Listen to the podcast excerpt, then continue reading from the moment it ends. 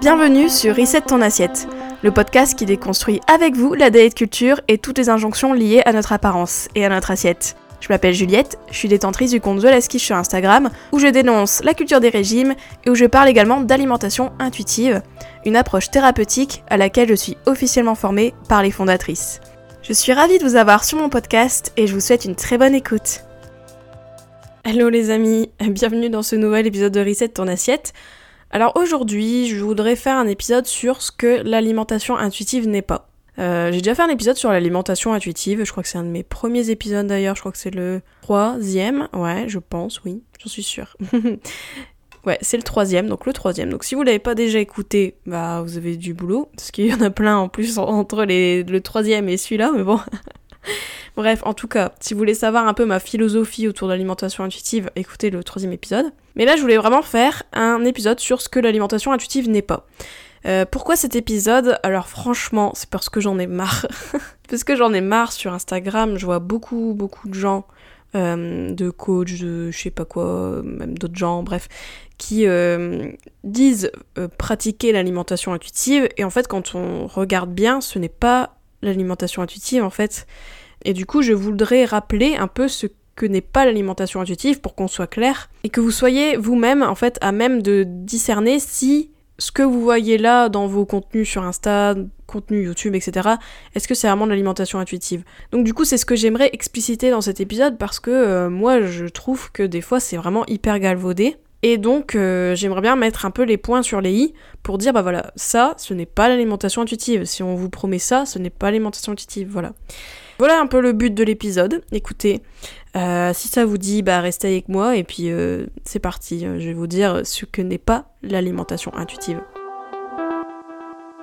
Alors déjà, l'alimentation intuitive, pour ceux qui ne situent pas ce que c'est, euh, c'est vraiment une thérapie. C'est une thérapie pour rejeter la culture des régimes, pour vous libérer des injonctions, pour essayer en fait de manger normalement, c'est-à-dire manger intuitivement, c'est-à-dire manger comme vous pouviez manger quand vous étiez euh, plus petit, euh, tranquillement, etc. Bref, que vous essayez de manger juste sereinement, quoi. Que l'alimentation limite devient un non-sujet dans votre vie, et qu'en plus de ça, vous travaillez également à accepter votre corps comme il est, voir ce qui fait de vous, vous véritablement, et un peu dépasser ces questions d'image corporelle, d'alimentation, etc., pour vraiment vous recentrer sur vous et prendre soin de vous au quotidien. Voilà, c'est un peu ce que je vois, euh, l'alimentation intuitive pour moi, grosso modo. Et donc du coup, l'alimentation intuitive, bah c'est clair qu'il y a beaucoup de gens, voilà, ils disent oui, je fais de l'alimentation intuitive, ils mettent alimentation intuitive sur leur contenu, tout ça. Et en fait, quand on creuse, ben, en fait, c'est hyper éloigné de cette thérapie de base et c'est hyper éloigné, en fait, des principes fondateurs de l'alimentation intuitive. Bah, déjà, première chose, moi je dis, si vous voyez un contenu alimentation intuitive qui vous promet une perte de poids, qui parle de perdre du poids, qui parle de maigrir, etc., ce n'est pas de l'alimentation intuitive. L'alimentation intuitive, ça rejette la perte de poids intentionnelle parce que on sait que euh, Déjà, on peut pas contrôler son corps, on peut pas contrôler son poids. On part du postulat là. On part aussi, euh, voilà, de tous les dégâts euh, de la société, du culte de la minceur, euh, de la grossophobie ambiante, etc. Donc on part de ça et on se dit, bah ok, bah moi je vais pas nourrir aussi ce système-là. Je vais pas commencer à vouloir perdre du poids parce que déjà d'une, je sais que pour moi ça a beaucoup de désagréments hein, de vouloir perdre du poids, d'aller contre mon poids de forme, donc déjà d'une.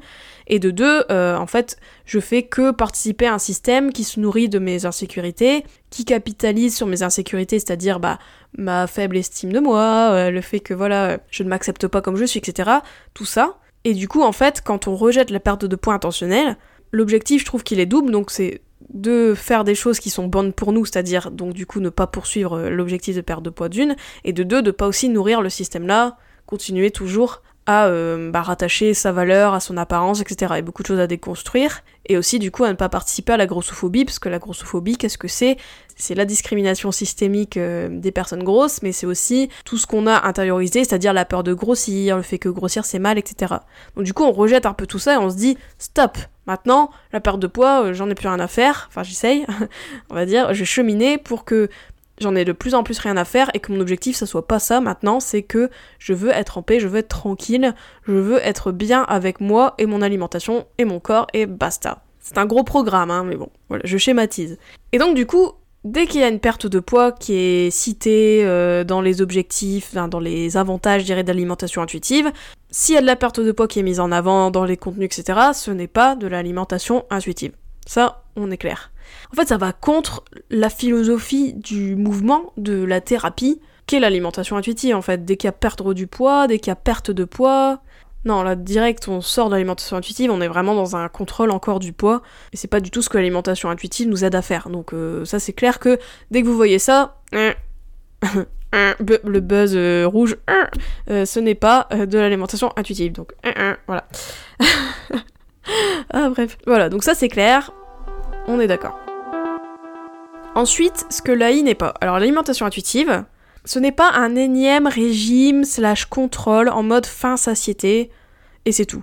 L'alimentation intuitive, ça implique d'écouter sa faim, ses signaux et tout, ok, mais ça implique d'écouter ses envies, euh, les fois où vous avez juste envie de manger, mais c'est juste émotionnel ou je sais pas quoi, voilà, il n'y a pas de raison euh, vraiment de faim derrière, et euh, pourtant vous avez envie de manger, enfin, il y a beaucoup de choses à écouter, en fait, en gros, vous écoutez pleinement et vous donnez la permission conditionnelle de manger. Et le problème dans ces trucs-là, des fois je vois dans les contenus en mode euh, bah en fait l'alimentation intuitive c'est quoi euh, C'est manger à sa faim, s'arrêter quand on est rassasié.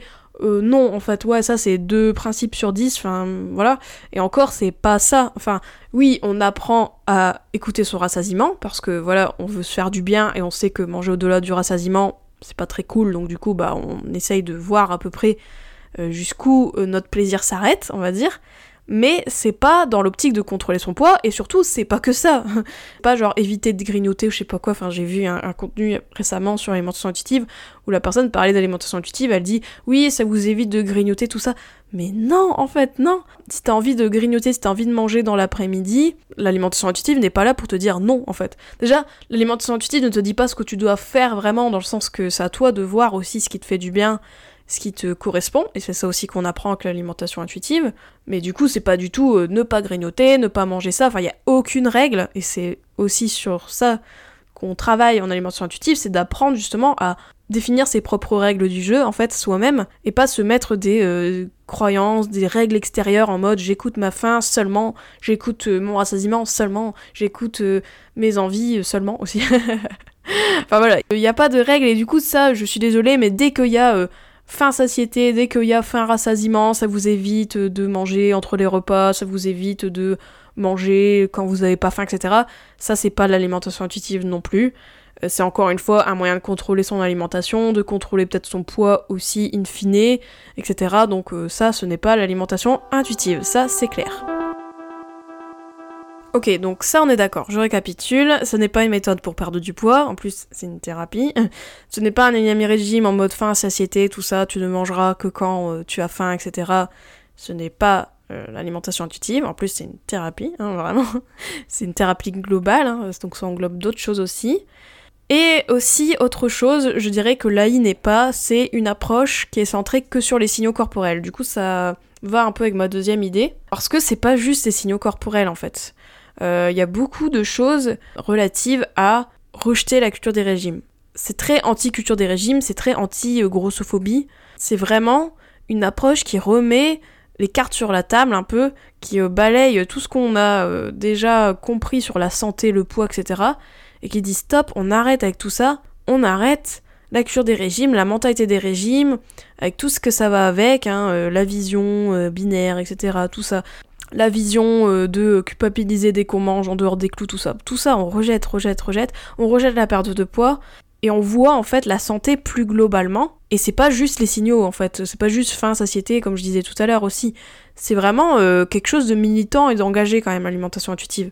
Moi je le dis hein, tout le temps, moi je trouve c'est hyper engagé, c'est aussi hyper féministe. Euh, parce que voilà, c'est vraiment un peu en mode c'est bon, meuf, prends ta place, euh, ta valeur c'est pas que ton apparence, ta valeur c'est pas que ton poids, sors de ce système-là qui fait croire que tu vaux euh, pas un centime parce que tu fais pas tel poids, etc. Franchement, on sort de ça. Et du coup, c'est vraiment pas que les signaux corporels. En plus de ça, comme je disais aussi tout à l'heure, euh, il y a aussi le mouvement, il y a aussi la nutrition, il y a plein de choses aussi qu'on voit. Moi, je trouve que c'est très self-care en fait l'alimentation intuitive. Et du coup, c'est pas que des signaux corporels, juste, juste ça. Et je trouve que aussi, euh, si on garde que les signaux et qu'on parle pas de la culture des régimes, qu'on parle pas de la grossophobie, etc., moi je suis désolée, mais on passe genre à 80% à côté de l'alimentation intuitive en fait. Parce que tant qu'on n'a pas adressé ces sujets-là, tant qu'on parle pas de notre grossophobie intériorisée qu'on a tous, tant qu'on parle pas de l'éléphant dans la pièce, euh, t'auras beau te centrer sur tes signaux corporels. En fait, à quoi bon En fait, c'est encore une fois pour contrôler, c'est encore une fois pour euh, faire style de s'écouter, mais au final, tu rejettes pas le paradigme de base et du coup, bah, ça va toujours te polluer en fait, tout ça. Toutes ces pensées de minceur, toutes ces pensées de, de valeur est égale apparence, tout ça, tout ça, toutes ces pensées grossophobes, elles vont tout le temps en fait être là en trame de fond et tant qu'on les adresse pas, tant qu'on leur fait pas la peau un petit peu plus, ou du moins on n'a pas conscience qu'il y a tout ça derrière qui joue et qui est hyper euh, fondateur de toutes nos croyances, on n'arrivera pas en fait à avancer vraiment. On, arrivera peut-être euh, ponctuellement, mais après ça va revenir parce que c'est ancré en nous. Donc du coup, cette déconstruction-là, ce côté militant engagé de l'alimentation intuitive, il doit être là en fait, et c'est pas que des signaux quoi, c'est pas que ça. Donc euh, voilà, donc euh, même si bien sûr je sais qu'il y a des, approches qui sont similaires, hein, comme l'approche psychosensorielle de, du Goro, etc., qui parle un peu de grossophobie aussi, donc c'est bien, mais je trouve qu'il faut en mettre le paquet quoi. Si on reste à la surface des signaux de juste, euh, voilà, ne pas avoir de règles, etc., on, passe à côté un peu de, l'objectif de l'alimentation intuitive qui est hyper engagé et militant. Et, et c'est ça aussi qui nous aide à nous libérer durablement parce que si on n'a pas conscience de nos biais grossophobes, si on veut pas les déconstruire, si on est un peu en mode euh, on met des œillères, etc., on n'adresse pas tout ça, et eh ben voilà, on se met pas face à tout ça, et eh ben on n'arrivera pas à avancer. Donc voilà, donc moi je trouve que c'est hyper important de garder cette dimension anti-culture des régimes et grossophobie, anti-diet culture, tout ça, c'est hyper important et ça c'est pas quelque chose juste à garder de côté, à juste expliquer en deux lignes et après dire euh, bon bah on s'en fout euh, dans le cheminement quoi. C'est pas vrai. Et en plus c'est des choses que toute votre vie je pense peuvent vous challenger. Enfin je vais pas vous décourager mais il y a toujours des moments où il y a des pensées grossophobes qui vont venir et ça si on, sait pas que c'est des biais grossophobes, si on veut pas forcément euh, se demander pourquoi on pense ça et si on n'est pas ouvert à la déconstruction, bah c'est clair que ça va toujours être en trame de fond. C'est clair, moi je trouve. Hein. Ensuite, autre chose, et je pense dernière chose que l'AI n'est pas. Je sais pas si j'étais exhaustive, hein. peut-être il y a d'autres choses qui vont me revenir et que je me dirais mince, j'aurais dû le mettre dans l'épisode, possible. En tout cas, moi aussi, ce que je veux vous dire, c'est que l'alimentation intuitive n'est pas une baguette magique. C'est pas une baguette magique, parce que je trouve que euh, comment des fois c'est un peu vu l'alimentation intuitive. Bon, on parle de la liberté, tout ça, et c'est vrai, hein, en vrai, quelqu'un qui s'engage dans un cheminement d'alimentation intuitive, je pense que c'est un des premiers trucs qu'il dit, c'est qu'il retrouve de la liberté, que l'alimentation, elle devient de plus en plus euh, un non-sujet, tout ça, etc. Donc ça c'est très bien et c'est super. Mais ne pas oublier que l'alimentation intuitive, c'est pas une baguette magique, c'est pas genre on se réveille du jour au lendemain et d'un coup, pouf, on est dans un monde fait de licornes et de paillettes et tout, et que tout va bien. En fait, euh, non, ça prend du temps, parce que c'est une thérapie, euh, parce que c'est long, parce que c'est tout plein de choses à déconstruire, c'est un oignon. Et du coup, c'est clair que c'est pas en euh, quelques mois, je dirais que oui, vous allez beaucoup avancer, mais c'est pas en quelques mois, même en quelques, même en une année ou je sais pas quoi, que vous allez être au bout. D'ailleurs, on n'est jamais vraiment au bout, c'est sûr, mais du coup, de garder ça en tête, en fait. Dès que vous vous engagez dans un process d'alimentation intuitive, dès que vous vous dites Ah, les régimes, restrictions, c'est fini pour moi, les TCA, tout ça, je veux vraiment euh, mettre ça euh, derrière moi et je veux vraiment essayer de progresser sur, euh, bah voilà, de cheminer dans le chemin de l'alimentation intuitive de garder en tête que ça prend du temps. C'est pas une baguette magique. Euh, c'est pas genre euh, ting euh, Parce que je sais que en plus les régimes c'est ça aussi qu'ils vendent. Ils vendent beaucoup ce côté perte de poids très rapide. on règle tes problèmes en 2-2 etc. L'alimentation intuitive ce n'est pas ça. Déjà parce que déjà faut, faut se dire hein, les régimes quand ils vous disent ça déjà ils vous mentent. Hein. ouais c'est court terme leur approche mais au final sur le long terme on reprend les poids perdus etc. Donc même si ok tu perds du poids sur quelques semaines etc sur le long terme, t'es déglingué. Donc euh, voilà. en gros, euh, ça te déglingue plein de choses. Donc du coup, euh, voilà, au final, in fine, c'est pas terrible. Donc bref, je trouve que c'est très mentalité des régimes de croire qu'il y a des solutions hyper rapides et faciles. ça, c'est clair que l'alimentation intuitive, ce n'est pas facile, ce n'est pas rapide, ça prend du temps. Mais les bénéfices sur le long terme sont durables en fait. c'est pas court-termiste l'alimentation intuitive, c'est très long-termiste, c'est très c'est un cheminement. Faut accepter en fait que euh, ça prend du temps. Faut accepter que tu vas pas te réveiller du jour au lendemain, euh, tout d'un coup, euh, révélation. voilà. Et en plus de ça, non seulement ça prend du temps, etc. Mais en plus de ça, souvent l'alimentation intuitive, donc ok, c'est un suivi qui est, est, hyper bénéfique, mais qui souvent aussi peuvent amener à d'autres suivis en complément, c'est-à-dire peut-être un suivi psychologique, parce que des fois on se rend compte que bah voilà, une fois qu'on a un peu remis euh, le carte sur table par rapport aux croyances qu'on a sur l'alimentation, tout ça, des fois on peut voir qu'au final il y a des choses, peut-être il y a d'autres choses qui tiennent du psychologique et que peut-être on peut voir en alimentation intuitive, mais qui au final seraient hyper profitables pour vous euh, si elles étaient euh, traitées entre guillemets, si elles étaient un peu vues par un psychologue ou etc. Ou, ou un autre thérapeute en fait. Et souvent, c'est ce qu'on dit, hein, l'alimentation intuitive, c'est hyper bien comme thérapie, c'est une thérapie très complète, hein, et on peut juste faire ça, entre guillemets. Mais c'est vrai que des fois, on y gagne aussi à, pourquoi pas, faire d'autres thérapies en complément, faire d'autres... Euh, voire explorer d'autres choses qui peuvent nourrir l'alimentation intuitive, mais qui du coup, en fait, euh, voilà, ça aboutit en fait, si on prend d'autres suivis, à avoir un suivi pluridisciplinaire. Et la pluridisciplinarité, c'est quelque chose qu'en alimentation intuitive, on n'est pas contre, quoi. Euh, ça c'est clair. On peut même vous encourager en fait à voir des psychologues et tout si on voit que bah voilà, il y a des choses que, qui sont au-delà de l'alimentation intuitive et qui du coup vous aideraient encore plus à euh, ancrer, je dirais, votre cheminement, euh, à vous aider, euh, etc. Voilà, donc c'est clair que c'est pas une baguette magique, ça prend du temps, et donc il y a beaucoup aussi de choses à voir, c'est-à-dire en termes d'ambivalence, tout ça, parce que des fois, ben, on a envie de retourner sa veste, parce que ça va pas assez vite pour nous, des fois on se met la pression, etc. Donc vraiment, gardez en tête que ce n'est pas une baguette magique. Si quelqu'un vous dit euh, j'ai la clé pour toi, j'ai la solution ultime, en X mois, euh, tu auras tel résultat, c'est un peu du charlatanisme. c'est un peu charlatan, quoi. Je veux dire, euh, oui, on peut vous aider. moi, je le dis, moi, l'alimentation intuitive, moi, je vous dis, avec mon suivi, par exemple, mon accompagnement, je sais que vous pouvez vraiment progresser, vous pouvez vraiment être sur le chemin en fait. Moi je le vois dans mes accompagnements et c'est souvent ce que je dis d'ailleurs dans mes accompagnements. Moi je suis un peu là, enfin je trouve les suivis aussi en général. Euh, mais moi ma vision de mon accompagnement c'est surtout vous mettre un peu des roulettes à votre vélo en fait et comme ça bah je vous lance. Euh, c'est un peu vous lancer, votre chemin il sera jamais fini et euh, ça c'est vraiment quelque chose à garder en tête et, et oui vous pouvez arriver à beaucoup de choses en quelques séances etc c'est clair. Euh, moi, je le vois avec euh, les filles que j'accompagne. Hein. en quelques séances, elles se dévoilent, elles, elles envoient valser plein de trucs et je suis hyper contente et je fais waouh, bravo, tout ça. Je suis en extase devant tout ce qu'elles font. Mais c'est clair que ça prendra du temps pour que tout ça, ça s'ancre sur le long terme. Moi, je le dis toujours aux filles que j'accompagne, hein, si vous avez besoin d'autres séances après l'accompagnement, euh, comme je le vois, le pack que je mets en place actuellement, etc., bah, c'est carrément ok. N'importe quel thérapeute, euh, même quand vous faites une thérapie avec un psy, vous allez faire plusieurs séances, tout ça, etc. Peut-être que vous allez régler plein de choses, mais peut-être que des fois ça va revenir, ou peut-être que des fois vous allez avoir des fragilités, et là vous pourrez aller revoir votre psy en fait. Et bah c'est pareil pour moi aussi. Je trouve que n'importe quel accompagnement, je trouve qu'on peut pas dire bah voilà, hop, tant de séances, c'est plié, bah non en fait on chemine toujours.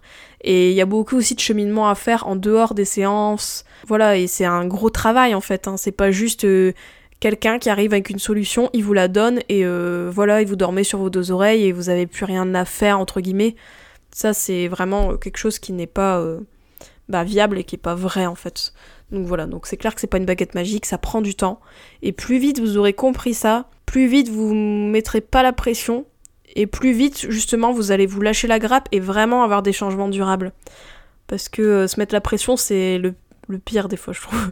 se mettre trop de pression, se mettre un objectif temporel, etc. Moi je trouve ça hyper euh, culpabilisant et hyper euh, pas aidant en fait. voilà. Non aidant dans votre process. Voilà, voilà, bah je pense avoir fait le tour de tout ce que je voulais dire, donc euh, je vais récapituler, je pense. Donc ce que l'alimentation intuitive n'est pas, elle n'est pas une méthode pour perdre du poids, elle n'est pas un énième régime, un énième contrôle en mode fin satiété et c'est tout. Euh, elle n'est pas non plus une approche centrée que sur les signaux du coup, et sans contenir aussi tout l'aspect anti-culture des régimes et anti-grossophobie, sans l'aspect euh, militant, etc. C'est clair que c'est hyper fondateur et central à l'alimentation intuitive. Et aussi, l'alimentation intuitive n'est pas une baguette magique car ça prend du temps, comme toute thérapie, comme tout travail sur soi, et que ce n'est pas juste euh, une méthode miracle, etc. J'espère que cet épisode vous a clarifié certaines choses. On se dit euh, à la semaine prochaine pour euh, bah, un nouvel épisode, hein, comme d'habitude. Et sinon, je vous dis, prenez soin de vous, gardez le cap, gardez courage, en tout cas si vous êtes dans le process d'alimentation intuitive. Et on se dit à la semaine prochaine. Gros bisous J'espère que cet épisode t'a plu. N'hésite pas à le partager et à lui laisser une super note sur les plateformes si c'est le cas.